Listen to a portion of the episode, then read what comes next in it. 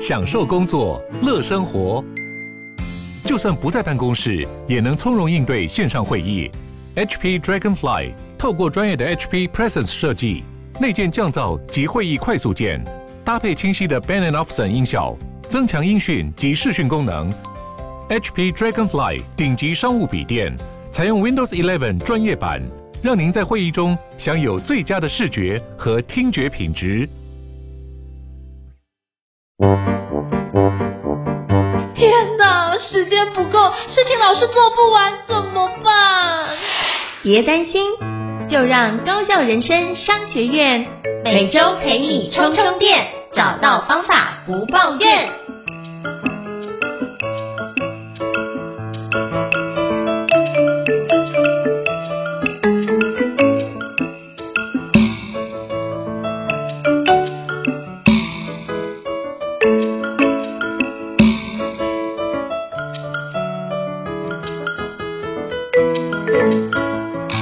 大家好，我是赵英成，欢迎大家来到高效人生商学院的好课推荐节目。那今天我要跟各位介绍的这个好课叫 ATD23 中文分享会哦。ATD 是我觉得一个非常非常厉害的一个培训单位哦。基本上会认识这个培训单位是因为我认识一个我的好朋友，一个非常非常厉害的资深讲师，也就是苏文华老师哦。我就发觉在跟苏文华老师这段时间的学习，那我就觉得哇，原来我们考虑的纠结那么久的问题，其实很多国际上的大师都已经早就找出答案，这些给我们一个具体的模组化的方式可以去运行哦。自此之后，我就开始跟着瓦里老师在 ATD 的相关课程做学习，目前拿了大概7张还是8张 ATD 的认证的证书，我觉得对我自己的培训的生涯职涯的发展有非常大的一个注意哦。那今天非常荣幸能够邀请到 ATD 大中华区的资深讲师苏文华老师、瓦里老师来跟我们分享介绍一下 ATD23 中文分享会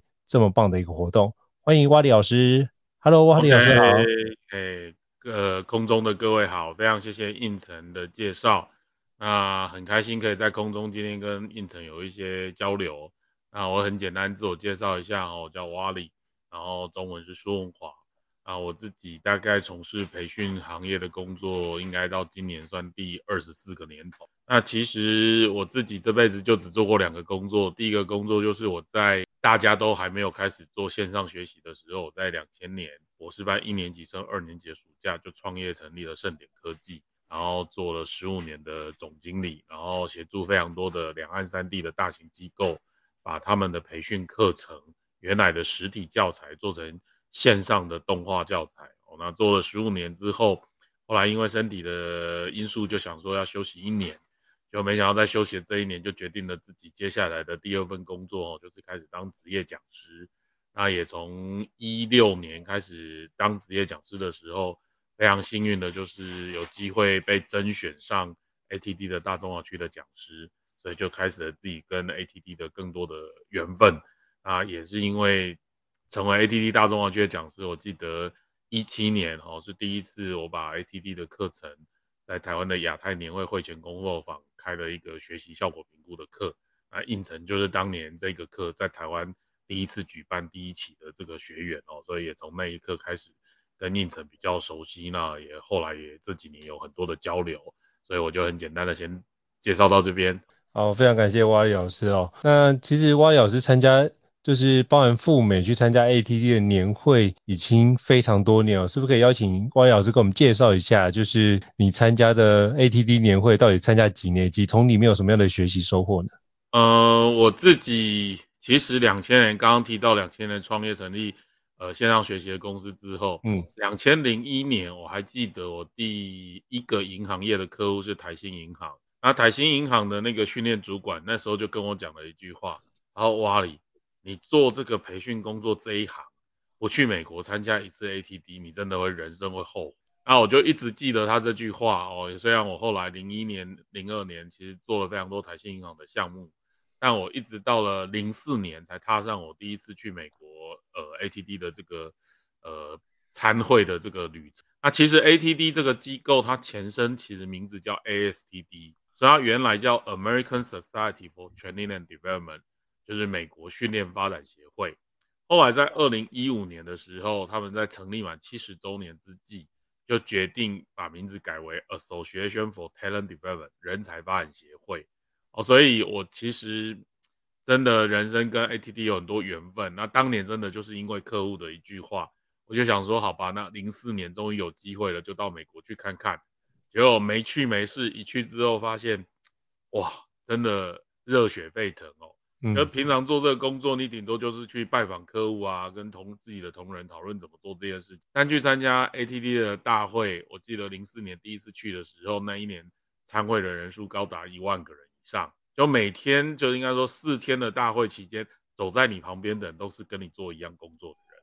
我觉得那个感觉很不一样。所以我就跟自己说，那将来如果有机会，还是要多回来看看。所以我05年休息了1年，接下来06年就第2次去了那个 ATD， 然后非常的兴奋，因为06年就是我在 ASTD 我做了 e-learning 在线上学习的行业做了6-7年之后，就美国在06年就开始讨论非常多，应该也不是讨论，我在现场看到了非常多线上学习的应用，他们开始用 Blackberry 那只已经消失的手机黑莓机，开始在做手机上的这个行动学习。我非常兴奋，因为我做了线上学习6-7年，终于看到原来手机上也可以做这件事，所以07年就毫不犹豫继续又去。那说实话，07年去的第3次非常的回来非常的后悔，原因是因为我发现07年我去听的很多演讲，那个讲者跟06年的投影片基本上是一模一样，都没什么改，所以我就想说这研讨会好像也不需要每年都来哦，因为我06、07连着去了2年，发现什么东西这么像，几乎每一个我去的场次，只要前一年有听的投影片都没什么改，所以其实后来我就08、09休息了2年就没有再去，然后后来是10年再去，结果隔了2年之后10年去哦。那如果你还记得这整个行业的发展趋势，就是10年就是 iPad 开始当道的时代。所以那一年又让我再次震惊，因为看到所有的美国的厂商都在谈如何用 iPad 做平板上的这个行动学习，所以就是10年那一次觉得整个趋势要变得很不一样，所以非常特别，就从10年过后我一路到15年我卸下总经理职务之间，我其实连续去了6次，所以在我加入 ATD 大中华区讲师之前，我已经自费去了9次。然后后来16年加入 ATD 之后，当然就不能免俗，我觉得我已经加入这个机构作为他的合作的讲师，所以我从16年开始就到19年疫情前，连续4年又去了4次，所以我其实真正人到现场去参加美国的这个每一年的 ATD 的大会，在疫情前总共去了13次。那今年就是特别兴奋，因为大家都知道这几年因为疫情，所以我已经3年都是参加他的虚拟的线上的研讨会啊，今年终于有机会，整个国境也开了，那美国的管制也都很开放了哦，所以今年就是我第14次要去参加 ATD 的大会哦，所以我自己也非常兴奋对。哇，我觉得真的是不容易，14次，然后光飞到美国，然后每次都在不同的城市办，然后今年是在 San Diego 嘛。对，所以就是有时候在东岸，有时候在西岸，哇，真的是不容易，而且每次花费都是一笔不少的开支哦，这就有整个佩服。每一次来回从机票到旅馆再加参加会议的费用，那以前我去还都会参加这个 ATD 的一些认证课程，所以在我加入 ATD 之前，每一次去大概基本上就是20万台币，然后16年之后就比较幸运，因为加入 ATD 之后我应该是打破 ATD 的很多记录，因为通常他们大概就是加入的第1年会让你到美国去认证课程，所以他会帮你支付一小部分的旅费，跟你至少在美国认证课程期间的那些旅馆的费用。但我应该是他们唯一的一位其他国家的合作讲师有没有我不知道，我就从16年加入，16、17、18、19，我每一年都去美国认证 ATD 新的课程，所以每一年其实光那些上课费用，我觉得自从加入 ATD 之后，那4年认证的课程加起来就非常多钱。那当然前面我已经花了非常多钱，所以我还是觉得自己有机会加入 ATD 一直是自己人生职业旅程上一个很大的转捩点。我觉得让自己有机会可以，我觉得免费去认证这些课程是一回事，我觉得更重要是因为 ATD 让我认证完之后，我必须把这个课程带回内地还有台湾来做授课，所以我发现 ATD 每次让我去认证的课程，同样那个课程可能开2-3个班，但他们安排给我认证的那个教室永远都是我觉得一线级最优秀的讲，所以我觉得已经不是上课免费这个议题，而是我觉得每次 ATD 让我认证的时候，我都会看到美国这种 Tier 1 一线级的讲师授课的那个整个的过程，以及他们使用了什么样的互动引导的技巧，我觉得那个是最无价的事情，因为纵使我自己付钱上课，我也不一定能够选到那个老师，但因为他同样一个课开了3间教室，他总不会安排给我相对比较差的老师，一定他希望我是看到最好的老师，然后可以把学到的东西带回来内地跟台湾做这个公开课的开课，所以我觉得这个就是一个很宝贵跟很难去衡量价值的一种学习的经历。我觉得真的是一个非常棒而且独特的经历，因为透过这个方式，我自己也参加了 ADD 就蛙老师认证课程，我知道参加 ADD 课程的花费是不低的，可是我真的觉得蛙老师不管是转译或者是在重新诠释这件事，真的做得很到位哦，所以真的非常感谢蛙老师能够把 ADD 的课程引进来台湾。那我是不是也跟蛙老师请教一下，就是像您已经有20多年的一个培训的工作经验，那你怎么样可以把 ATD 的所学把它内化并且转译带回来台湾呢？中间比如说你会举几个你觉得非常厉害的大师，那你怎么从他身上学习然后转译带回来台湾，让更多的台湾的企业或者是相关的一个培训师可以认识世界等级的一个理论或是教学的内容？我觉得胤丞问了一个非常好的问题，其实自己在参加 ATD 这么多次会议上，后来也有一些不同的朋友也会在某些年度，包括内地或台湾的朋友到美国去参加 ATD 的时候，然后只要他是透过认识的朋友介绍的，然后他认识的朋友都跟他说，你去就不用自己选择，就是跟着蛙里听每一个他去听的场次就好了。那我其实很坦白来说，就是我觉得我2004年第一次去的时候，可能会跟很多人，如果将来有就是听完这个分享有机会去美国参加 ATD 大会人，第一次去的时候一定很彷徨，因为4天内总共只有17个演讲的时段，那以前大概有300多场演讲，我今年就是因为下礼拜要去，我已经大概算了一下数量，今年就是4天17个时段加起来是400多场演讲，所以就是每一个时段基本上就是20几场演讲起跳，所以我觉得它的困难不在于你没有东西学，它的困难是每一个时段可能都有好几场演讲是你想听的，然后你怎么选择会是一个很困难的事情。然后我觉得我当年04年第一次去，真的就是去走马看花，很像刘姥姥进大观园，就觉得来到一个让人很兴奋的场域，但其实那一年回来，说坦白话，回来之后大概只过了2-3个礼拜，同事就一直问我说我要不要在内部做个分享，然后我翻看我自己去美国的笔记，就是很多东西基本上已经才过3个礼拜，已经不太记得自己到底听到什么。所以我后来就是发现一件事，就是我觉得它跟我们平常的学习很像，就是学多少不重要，而是学完之后你有没有尽快透过某些逼迫自己的方式去做输出的动作。所以我觉得对我来讲，就是 ATD 的这10几次的学习之旅，比较大的我自己的学习方法的改变，就是以前去走马看花，后来06、07年去的时候就回来会答应去做台湾团的这个分享，但是后来一路从10年开始进入了那个，就是我觉得大家常在谈的那种社交媒体兴盛的时代，然后我从大概13、14年开始就发现，我不能等到回到台湾才开始整理我想要跟大家分享的内容，我是应该在美国的时候就要开始整理这些东西。所以我自己在2015年，就是我当总经理的最后一年去美国的时候，做了一个很可怕的决定，就是我当年就逼自己在那边每一个场次演讲听完，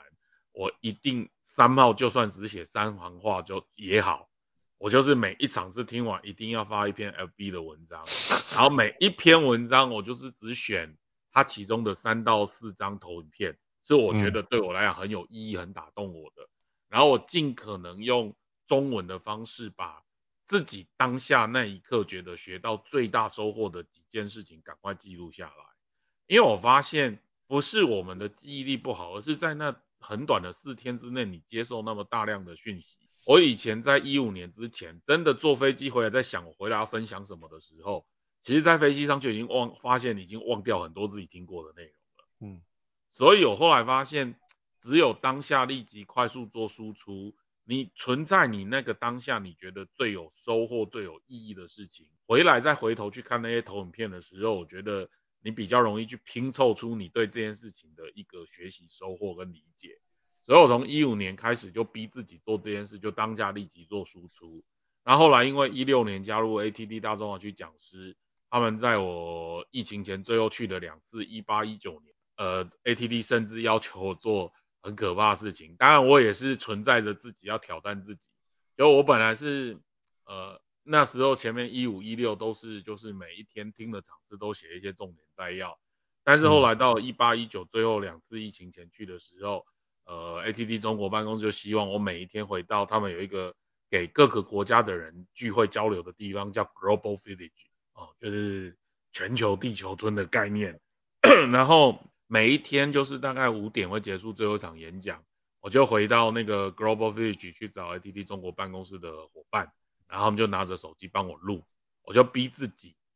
每天结束就在那个全球地球村的那个会议室的旁边，每天让他们拿着手机对我录，我尽可能在10到15分钟内总结一下我今天学习的时候。后来发现这个是一个很好的锻炼，因为4天录下来其实加起来就将近1小时的内容，那东西几乎就构成了我回来要分享的核心的内容。因为我既然能够在当下立即总结这些东西，其实我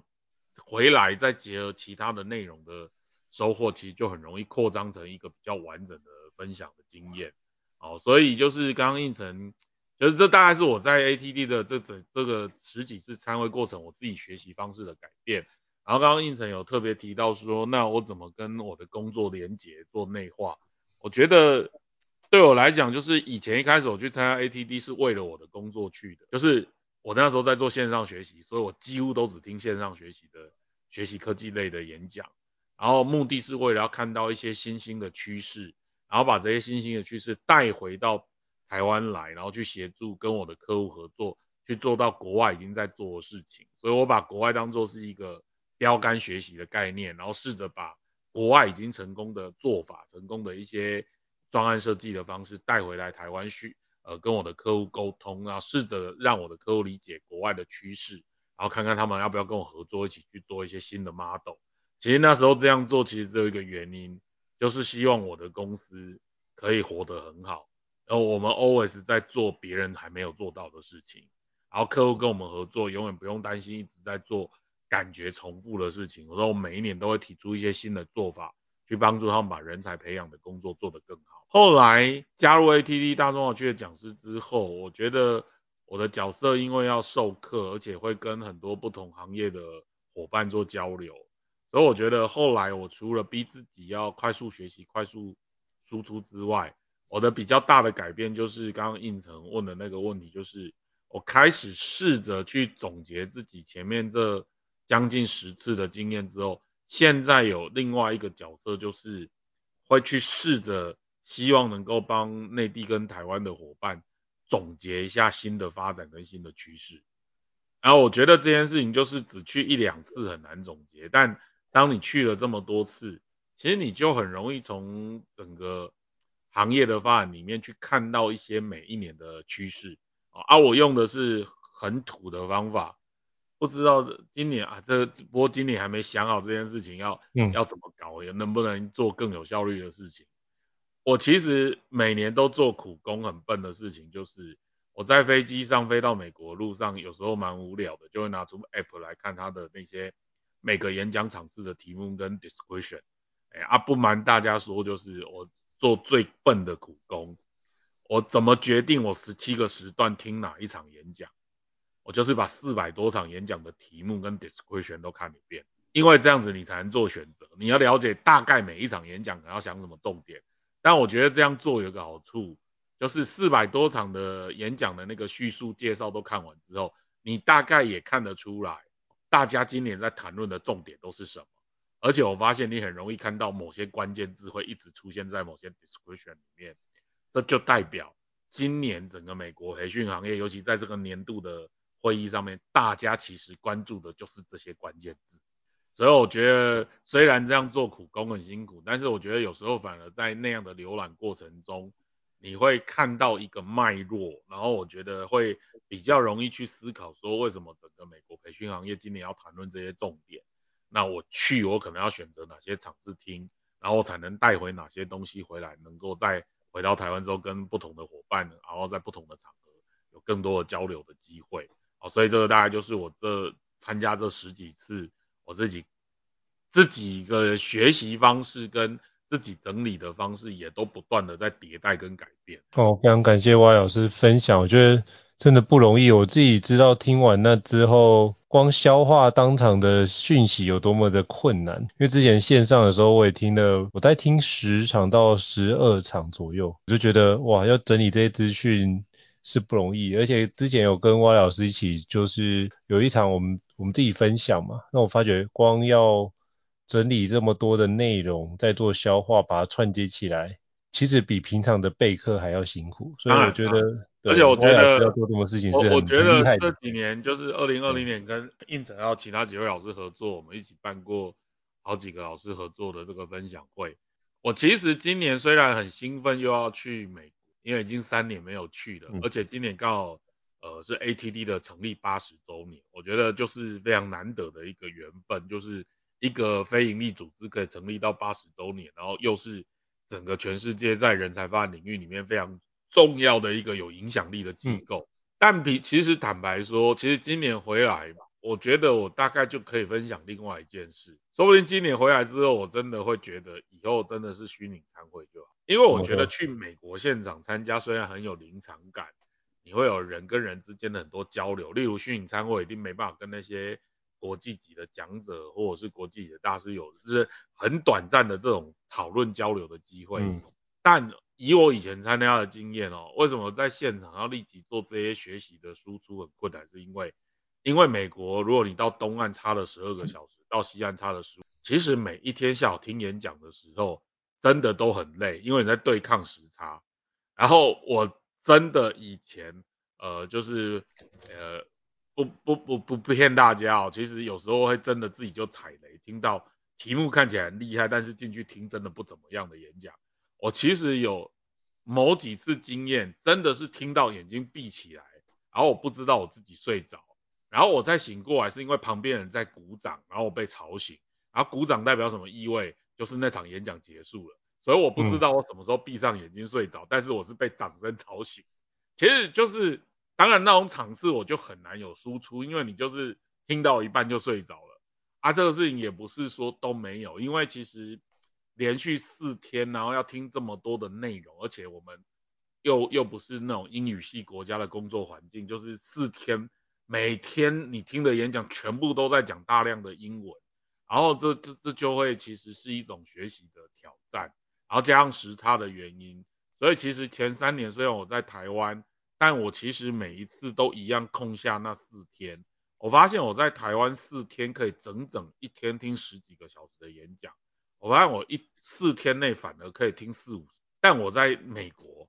我大概就是它的时间划分就是只有17场，因为我要去那个展览区看参展的厂商的那些不同的产品跟服务，然后最重要的是因为在美国会展中心都很大，所以你要一直走来走去，所以你有1/3时间其实都在走路，然后1/3时间在听演讲，1/3在看展览。所以如果实际上以学习的效率来看，其实我觉得刚好也是因为疫情才有了虚拟研讨会这样的概念，但其实就是这3年的这个学习下来看，我觉得其实虚拟参会真的学习效果没有比较差，如果你愿意把自己的时间空下来。因为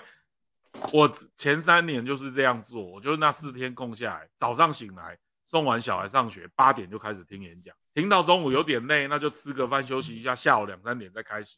听到5、6点，然后小孩回来一起吃个饭，晚上再听个3场，他刚好是美国白天 live 转播的，就是准时11点、12点去睡觉，早上起来就重复这样的行为连续4天。我算过4天下来至少听40场以上。那这个是我觉得到现场很难做到的事情，但是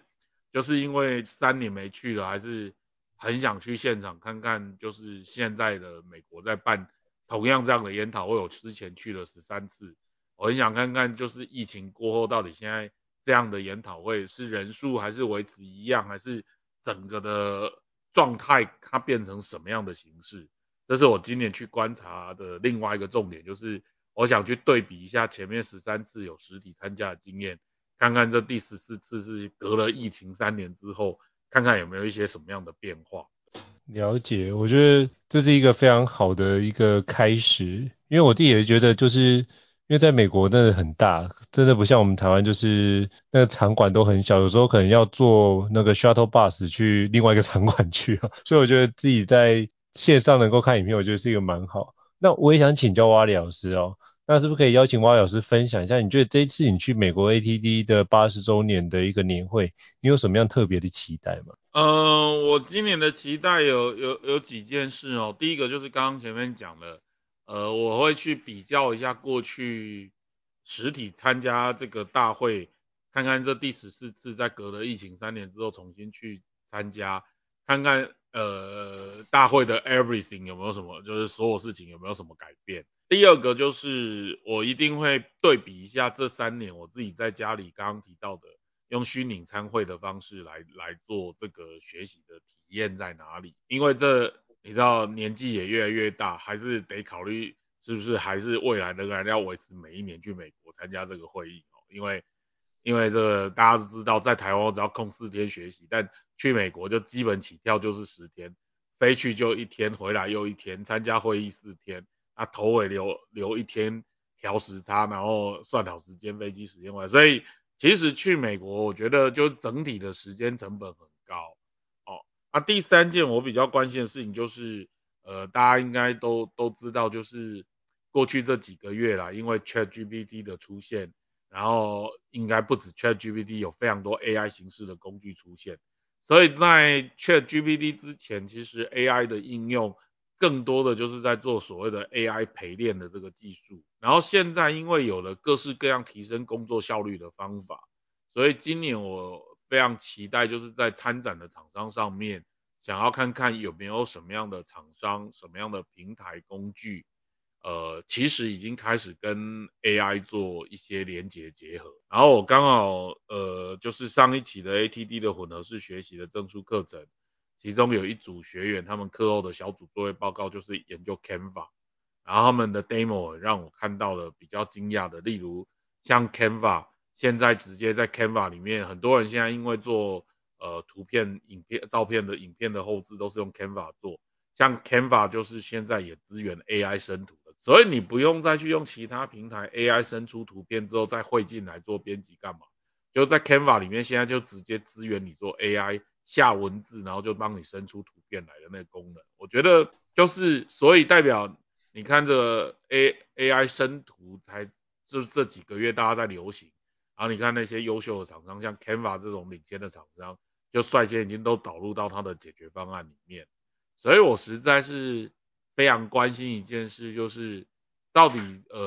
美国最大的这个人才发展的展会上面，这些参展的厂商，今年他们如何把他们的平台、工具、软体，还有整个的使用体验上，如何把 AI 的技术镶嵌进来，我觉得这一定是所有人关注的重点。所以科技面的部分，我觉得 AI 的结合应用会是今年我去美国参加这个大会，我觉得一个观察重点。那如果是学习面的这件事情，我觉得从这几年下来，我们可以看到因为疫情的影响，所以虚拟教室兴起，所以美国开始讨论所谓的 hybrid learning， 就是在同样一堂课里面，有人在教室现场上课，有人是从远端连线进来在听课。所以已经很多人开始在谈 hybrid learning 这件事情怎么操作，所以像我看到 Cindy Hogan 这位大师今年年初 ATD 就帮他出了一本新书，然后他的书就是在谈在这个后疫情时代线上学习他用了几个词，一个叫 immersive 怎么样更沉浸式的学习，第二个是 hybrid learning 要怎么操作，所以我就会今年会去关注一下，在这个后疫情时代，各种学习工具怎么混合在一起，然后包括人也是在现场跟在网络上混合在一起的这些操作，那我觉得会有一些应该会有一些新的方法跟技术，我希望能够透过这次的参加大会，能够把这些新的美国已经在谈论的一些做法、想法、观念能够带回到台湾来。然后最后一块当然就是我觉得教学上面因为疫情过后很多新兴的工具的崛起，所以我认为 even 是最传统的实体教室的培训，然后 ATD 也把它的能力改名字叫培训交付与引导，所以我相信在最传统的面对面教学的这个行业领域里面也会有一些新的火花产生，所以我也锁定了几个大师，希望看看他们有没有一些新的方法跟观念可以给到我们，所以例如那个大师 Bob Pike 他女儿 Becky Pike 其实我都有 lock 在我自己的 calendar 里面要去听他们的这些不同的场次，希望看看在教学技巧上有没有一些新的观念可以带回台湾，所以这几个大概就是今年我到美国去我自己比较有所期待的几个面向。了解，我觉得这个 AI 的趋势跟其他那个大师的风范，我觉得都是见一次少一次，因为之前刚好有机会因为巴派克大师来台湾，那有幸上到他的那个课程，我真的觉得非常感谢瓦里老师的推荐，那我有机会可以亲自就是世界级一流大师的状态，然后就觉得哇那个是很难得的经验。我觉得那种大师就是教同一个主题，然后一生教了30-40年，然后巴派应该成为职业讲师现在应该是50几年了，就是我觉得一个人教同样一个东西，就他那个成名代表作教了30年，你就可以看到什么叫做行云流水。我觉得我常常跟很多人讲说，上那种课就算只是去体验那种学习如何行云流水般的让你有好的体验，我觉得就已经很值得了。因为我始终相信一件事，就是很多例如疫情刚来的时候，虚拟教室刚在讨论怎么做的时候，很多人都说虚拟教室很无聊，很没有效。所以其实我很多客户我都反问过他一句话，你有体验过真正很厉害的虚拟教学是什么？我说如果你没有体验过之前，你怎么能够断定说你觉得这种方法是没有效的教学？所以我常常跟很多客户吐槽，就说你有机会来上一下我的课，体验一下什么叫做很厉害的虚拟教室。如果你体验后还是跟我说你觉得这个方法不好，它是没有效的，我说那我就认了。我说但你不能连体验都没体验过之前，你就说认为这个方法是不会有更好的成效的。因为我听过非常多人跟我说虚拟教室不可能跟实体教室一样有效，但是其实在疫情期间美国也曾经 lockdown 18个月，所以像应城上过的非常多 ATD 的课程，其实有些课以前 ATD 是没有线上交付版本，但是就是因为 lockdown 美国锁了那18个月 ATD 把他的30-40门最 popular 的证书课全部都改出线上，因为不改他就没有课能开，他没有课能开跟他合作那些老师就没有课上，所以我觉得方法都是人想出来的，问题是想出方法之后我们要怎么优化，让别人有好的体验，让别人觉得这样的过程中仍然能够有一个好的学习。我觉得所以非常开心，我就记得那时候推荐应城还有非常多位老师都去上了巴派课程，我觉得那一年真的是巴派哥在台湾的人生的巅峰，开了2班都30几个人。应城可能不知道当年07年我上巴派哥台湾第一班的时候只有6个付费的学员。你有跟我讲过。对，一个大师就是来台湾然后第一次开课只有6个人付钱上课。我觉得那个真的是就是可能他在全世界各地上课的那个第一名的记录，就是人数最少的一班的记录。那个应该也会对他永生难忘，我觉得。因为他走遍世界各国，应该从来没遇过这么少人。但我常跟很多人分享这个故事，就是当年07年在那个现在已经拆掉的亚太会馆上那2天课程的时候，我真的没有一秒钟觉得为什么只有6个人，他根本不在乎这件事，他在乎的是怎么帮助我们6个人学会我们需要学会的内容。所以我觉得我常常说那对我的人生是很重要的2天课程，因为那是我第一次花钱上国际级的大师的课程。第二个就是我在那时候在那个阶段，我觉得在教学上非常多的问题都在那2天的体验当中，有些是他告诉我答案，有些是我在体验中我自己就找到答案。所以我觉得好的学习就是这样子，不用什么事情都要他白纸黑字跟你讲一遍，有些事情是用体验的，体验过后你就明白答案是什么。所以我觉得就是胤丞刚刚提到，就是他去参加Bob Pike那课程，我觉得那真的是很难得。不过就是我今年一定会去参加Bob Pike的场次，还有一个很重要的原因就是他其实就是那一次在胤丞上的那一年的课之后，他身体就越来越不好。那时候他前1年是心脏装了支架，后来休息了1年才来台湾开课，后来回去之后前年又开始得癌症做化疗。其实他从去年在 ATD 大会领终身成就奖，然后到现场演讲之后，他这1年来很极为少见的，就是这1年来几乎没有在 FB 发过任何，所以我不知道他是怎么了，还是身体有什么状况，但我觉得他以前是蛮常在 Facebook 发文的人，但他这1年几乎都不发，所以我觉得一定有一些什么事情所以我今年是无论如何一定会到他那个 session， 只要他有到San Diego， 我一定会去看他，跟他打个招呼，顺便拍个合照。我常常说这种大师啊，因为他身体不好，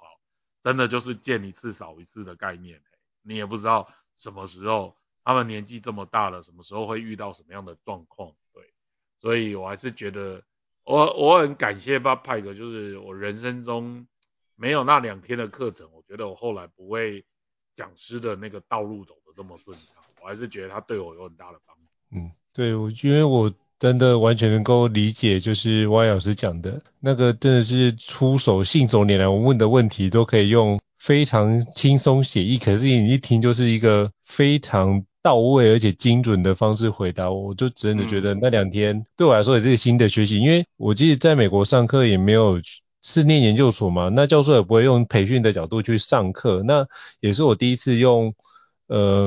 在上这么大师的时候顺便学习他们到底怎么使用一些语言在做一些实体的课程操作。对，比如说像那个什么我们要希望学员举手，我们可能会说please raise your hand 这种，可是他不会这样讲，他会说什么give me a high sign， 就是给我一个写 high 的一个就是跟别人 hello 的这样一个姿势或这样的一个讯号，我就觉得那是完全不一样的一个体验的角度，也是这种透过这样的体验发觉原来大师讲的这么多的文字是如此的平实，而且让人家非常容易操作，我觉得这是一个完全跟我们之前自己想象的完全不一样，所以我觉得是很好的一个体验的感觉这样。那我是不是可以请Y老师请教一下，就是这次你回来一样要举办的 ATD23 中文分享会，可以跟你请教一下，就是大概什么时候会举办呢？基本上就是刚刚前面有提到我自己的学习的习惯，就是这3年因为改成虚拟的学习的方式，所以为了夜长梦多，我现在就是都逼自己做最短时间的书，所以我这次是5月19号前往美国，然后29号才会回到台湾来，然后29号回来，然后估计1-2天调整一下时差，然后就开始做一些资料的准备。所以我这次的 ATD23 的中文分享会分成3次，然后每一次是3个小时。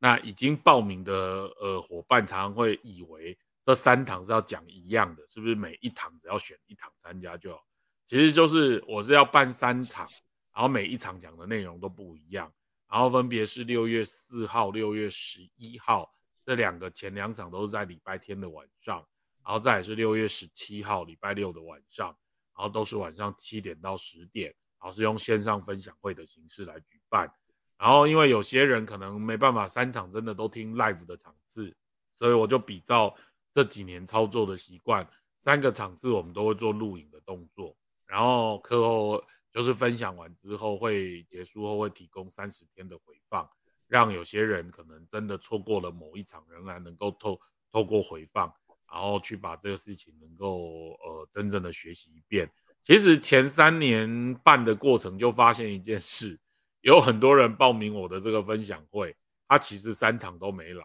他都去看回放。对，那对他来讲，可能他觉得这样子也很像在买线上课的概念吧，反正我有提供30天回放。但是就是如果有机会就是听到就是这一集 Podcast， 而且你已经是有报名的伙伴，我是蛮鼓励你来听 Live 的，因为我觉得 Live 的就是在那过程中会有互动，然后结束的时候会有人提问啊。不过今年就提问应该不会像以前这么时间这么长哦，因为我们亲爱的娟姐要出国了哦，所以那个林娟老师这一次不会参加这次的线上分享会，所以我就压力少了很多啊。林娟老师在跟我说，这样我会不会很想念她？我说想念也没有办法哦，你要去欧洲了哦，所以对我来讲就是一定会有其他人问问题嘛，但是就是以前就是应承参加过前2年就知道，每次讲2个小时会后至少林娟老师都会问1个小时以上的问题。对，那我觉得其实那时候后来已经变成是固定的一个戏码，就是都让林娟老师问很多问题。其实是因为我发现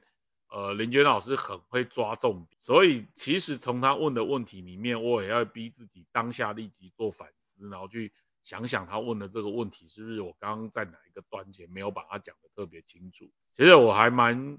享受就是这样的一个交流的过程，因为我觉得这就是我其实今年要到美国参加 live 的现场的原因，是因为我觉得有些体验可能真的是要在现场人跟人有交流，你才会有不同的收获。所以我也很期待这次分享会，就是我们虽然是3个小时7到10点，我应该还是会开放至少30分钟的 QA， 看看大家有什么问题可以多做一些交流。然后所以基本上就会是我从美国回来之后的6月4号、11号、17号3个晚上，我希望在回来的2-3个礼拜内就把这件事情做掉，因为拖越久你就忘掉的东西越多。不过我觉得就是Y老师可以分享这件事情带给大家感动，我觉得从里面可以得到很多的吸收跟学习，绝对是可以提供给大家很大的一个养分哦。那非常感谢Y老师就跟我们分享这么多，到时候我会把就是相关的报名链接放在这集的 Podcast 的栏位当中，那就可以提供给各位听众做个参考。我相信你透过这个方式，你会发觉新的学习的培训方式可以让你在很多的内容都可以做很好的学习，但是我觉得更重要的一件事是，它不只用在培训上，你可以把这个内容学起来用在你的工作上，去带给你的工作有更大的一些可能性。我觉得保持这样的一个学习的弹性，对我们来说都是一个非常棒的环节，而且你可以见识到全世界最厉害的一个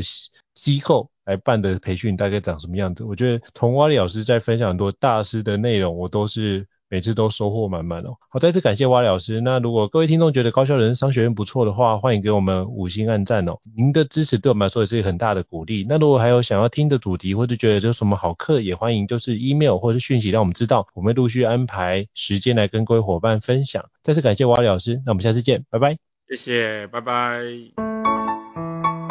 高效人生商学院，掌握人生选择权。